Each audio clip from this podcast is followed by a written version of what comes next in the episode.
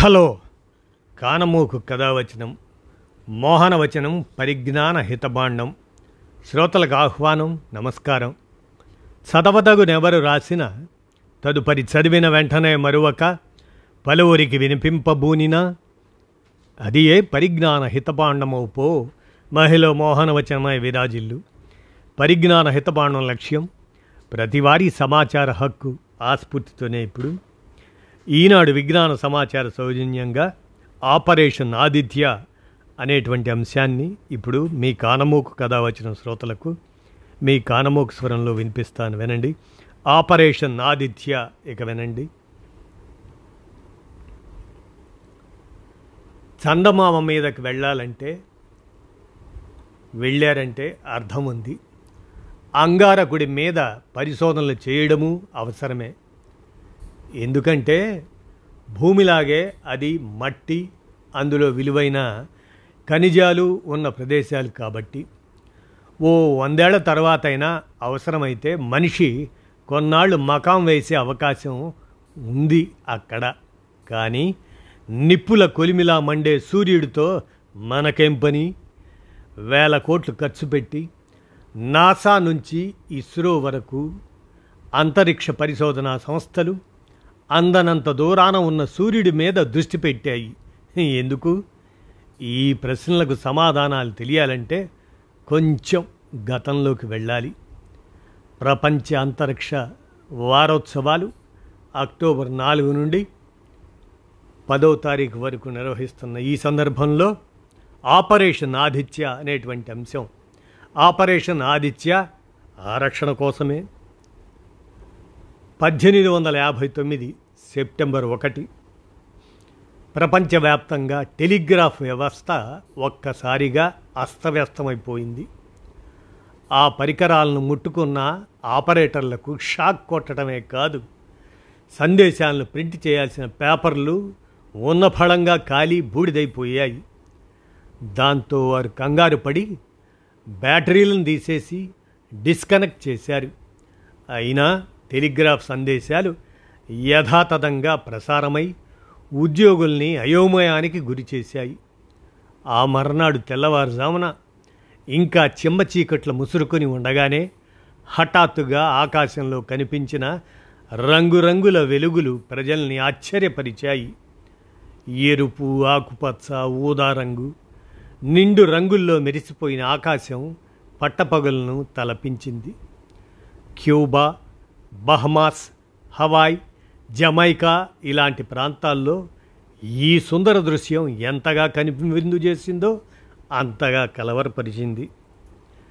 పంతొమ్మిది వందల ఎనభై తొమ్మిది మార్చి పదమూడున కెనడాలోని క్యూబెక్ జల విద్యుత్ కేంద్రంలో ఉన్నట్టుండి కరెంటు సరఫరా వ్యవస్థ విచ్ఛిన్నమైంది. అరవై లక్షల జనాభా డెబ్భై రెండు గంటల పాటు కరెంటు లేకుండా గడపాల్సి వచ్చింది. అదే సమయంలో న్యూజెర్సీలోనూ కొన్ని ట్రాన్స్ఫార్మర్లు కాలి వైర్లన్నీ కరిగిపోయాయి. రెండు వేల ఆరు డిసెంబర్లో కొన్ని చోట్ల శాటిలైట్ కమ్యూనికేషన్ వ్యవస్థ జీపీఎస్ నావిగేషన్ సిగ్నల్స్ పది నిమిషాల పాటు పనిచేయలేదు. రెండు వేల పదిహేడులో జ్యూరిక్ విమానాశ్రయంలో పదిహేను గంటల పాటు సేవలు స్తంభించిపోయాయి. చెబుతూ పోతే ఇలాంటి సంఘటనలు ఎన్నో టెలిగ్రాఫ్ వ్యవస్థ చెడిపోయి దాని కారణం తెలియక నిపుణులంతా కింద మీద పడిన ఆ రోజు ఉదయం రిచర్డ్ క్యారింగ్టన్ అనే బ్రిటిష్ ఖగోళ శాస్త్రవేత్త ప్రయోగశాలలో ఎప్పటిలాగే టెలిస్కోప్ దానిలో సూర్యుడిని గమనిస్తున్నాడు. అంతకుముందు ఎప్పుడూ చూడని కొన్ని నల్లని మచ్చలు కనిపించడంతో గబగబా కాగితం మీద వాటిని చిత్రించాడు. కొద్ది నిమిషాల వ్యవధిలోనే ఆ మచ్చల మీదకి కళ్ళు బైర్లు కమ్మేటంత తెల్లని వెలుగుతో రెండు గుండ్రని పూసల్లాంటి ఆకృతులు వచ్చి చూస్తుండగానే వాటి ఆకారం రకరకాలుగా మారడం మొదలైంది. ఆశ్చర్యపోయిన అతడు పక్క వాళ్ళకి చూపిద్దామని ఒక్క క్షణం అటు తిరిగేసరికల్లా మొత్తంగా దృశ్యమే మారిపోయింది. టెలిస్కోప్లో క్యారింగ్టన్ చూసిన ఆ పరిణామాన్ని సూర్యుడి మీద అయస్కాంత విస్ఫోటనం లేదా తుఫాను అంటారు. మొట్టమొదటిసారిగా దాన్ని గుర్తించినందుకు ఆ సంఘటనకు క్యారింగ్టన్ ఈవెంట్ అని పేరు పెట్టారు. ఆకాశంలో కనిపించిన రంగుల కాంతులు దాని ఫలితమే. వాటిని నార్థన్ లైట్స్ అని అరోరాస్ అని అంటున్నారు. క్యూబెక్ విద్యుత్ కేంద్రంలో సమస్యకి ఈ మ్యాగ్నెట్ మ్యాగ్నెటిక్ తుఫానే కారణం. రెండు వేల ఆరులో జీపీఎస్ సిగ్నల్స్ ఆగిపోవడానికి సూర్యుడి నుంచి వెలువడిన ఎక్స్ కిరణాల ప్రభావం కారణం అట జీపీఎస్ అలా అకస్మాత్తుగా పనిచేయకపోతే దాని ఆధారంగా ప్రయాణం చేసే విమానాలు ఓడలు ఏమైపోవాలి? క్యారింగ్టన్ సంఘటన నాటికి టెలిగ్రాఫ్ వ్యవస్థే గొప్ప టెక్నాలజీ. కానీ ఇప్పుడు శాస్త్రవేత్తలు అంతరిక్షంలో ఉండి పరిశోధనలు చేస్తున్నారు. ఎన్నో కృత్రిమ ఉపగ్రహాలను అంతరిక్షంలోకి పంపి కమ్యూనికేషన్ వ్యవస్థలను నిర్వహించుకుంటున్నాం. మనం పైన చెప్పిన సమస్యలు వీటికి వస్తే మన వ్యవస్థలన్నీ తలకిందులైపోవు.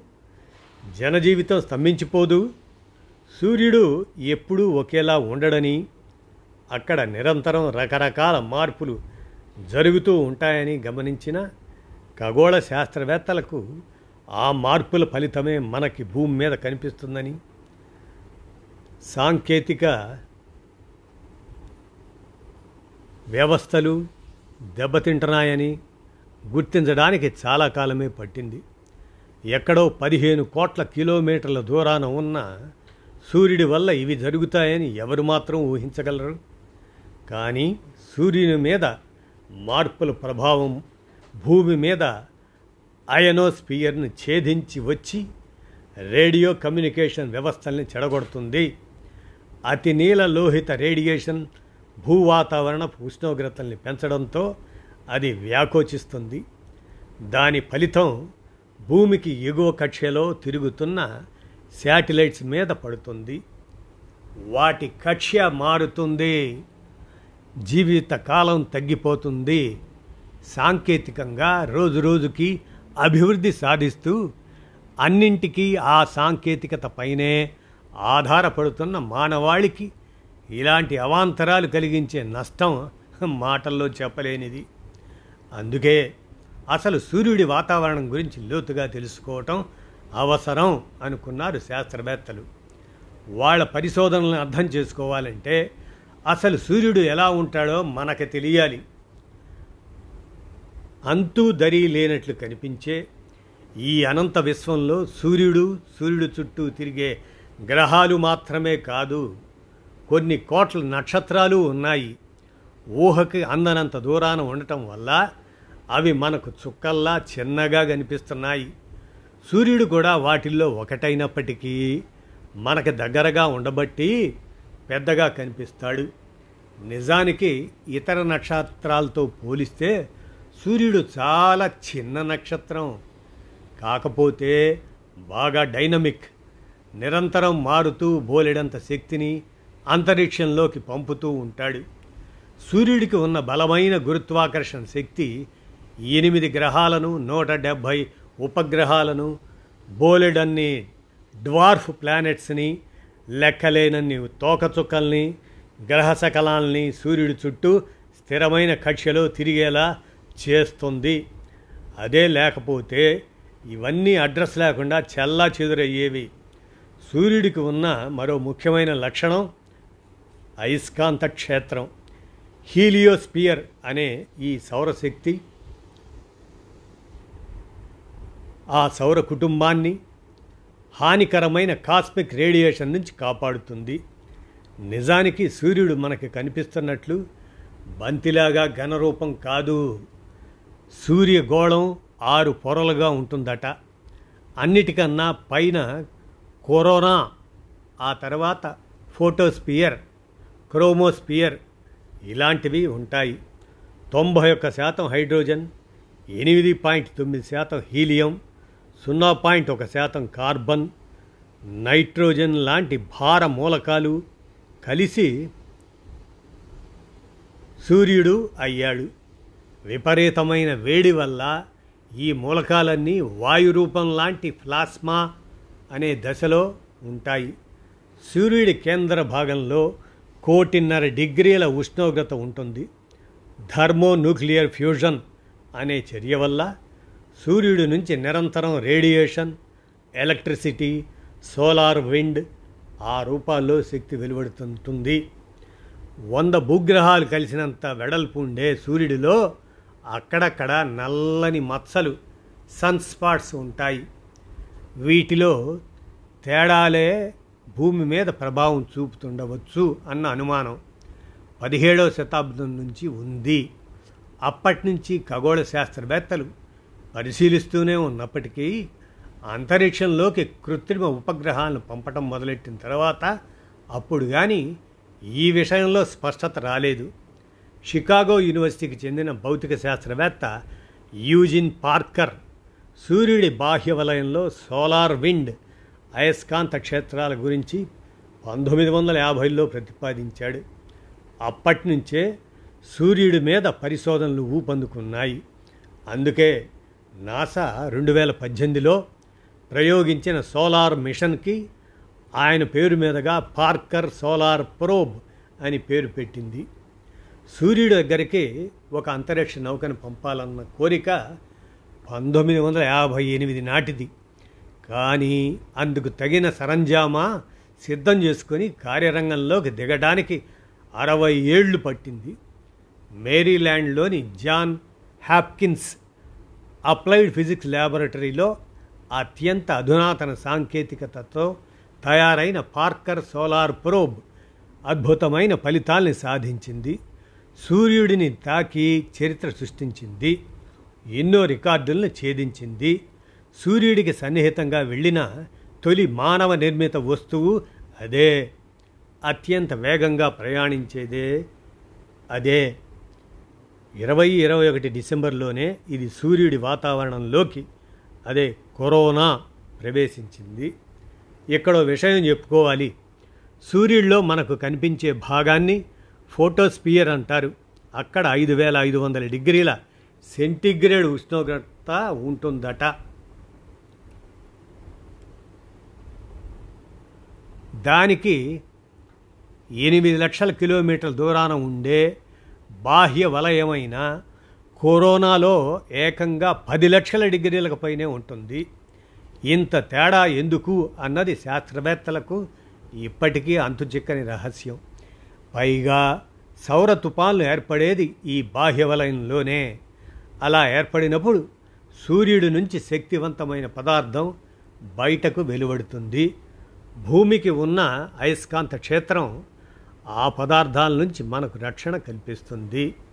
అయితే ఒక్కోసారి ఇవి లక్షలాది అణుబాంబులకు సమానమైన శక్తిని కలిగి ఉంటాయట. అప్పుడు ఈ రక్షణ సరిపోదు.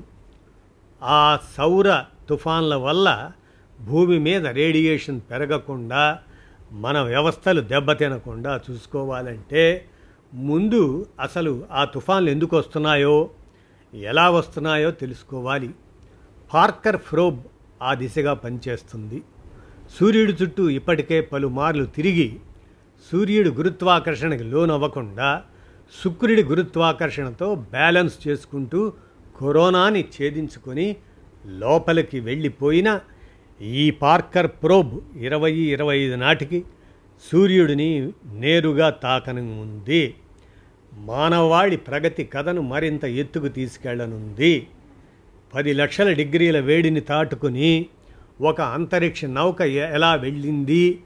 ఆ వేడికి మాడి మసైపోకుండా ఎలా నిలిచింది? అన్నది ఆసక్తికరం. కరోనాలో టెంపరేచర్ ఎక్కువే కానీ సాంద్రత చాలా తక్కువ. కాబట్టే పార్కర్ ప్రోబ్ దూసుకుపోయింది.